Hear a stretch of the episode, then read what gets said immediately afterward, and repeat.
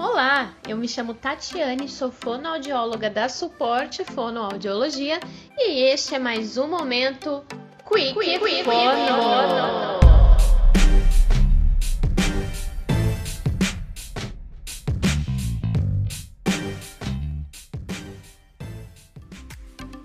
Hoje nós vamos falar sobre um assunto muito interessante. Vamos desvendar de uma vez por todas três tipos de comunicação isso mesmo, três tipos, três estilos, três formas de se comunicar. Então, sem muita enrolação, vamos para o primeiro tipo de comunicação, que é a comunicação oral.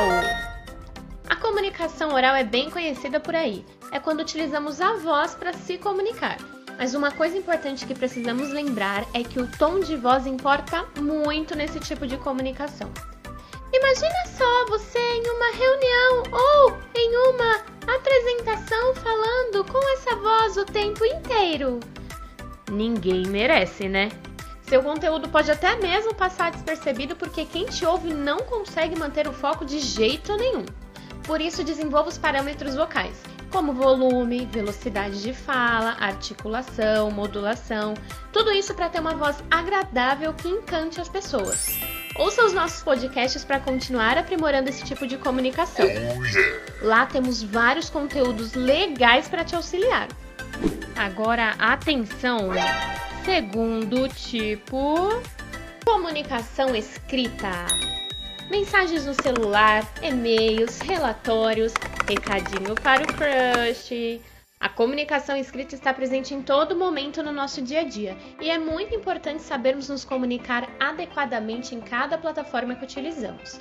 Tudo bem mandar um VC no celular, mas imagina só escrever desse jeito para o diretor da empresa. Opa! Vixe!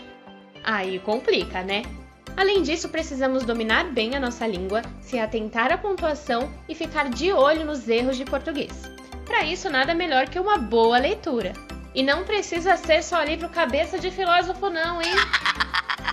Vale jornal, bons artigos na internet, aquele livro de romance maravilhoso.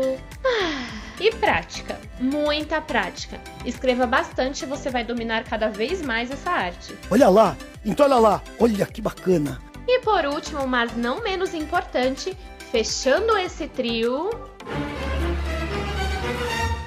Comunicação gestual. Sabe aquela pessoa que fala e não tem expressividade nenhuma? Parece um robô porque não consegue mexer nem a sobrancelha? Ou aquela pessoa que quando a gente está falando fica de cara fechada, braços cruzados, olhando para qualquer lugar menos pra gente? Difícil, né? Pois é. Nosso corpo fala. Lembre-se sempre disso.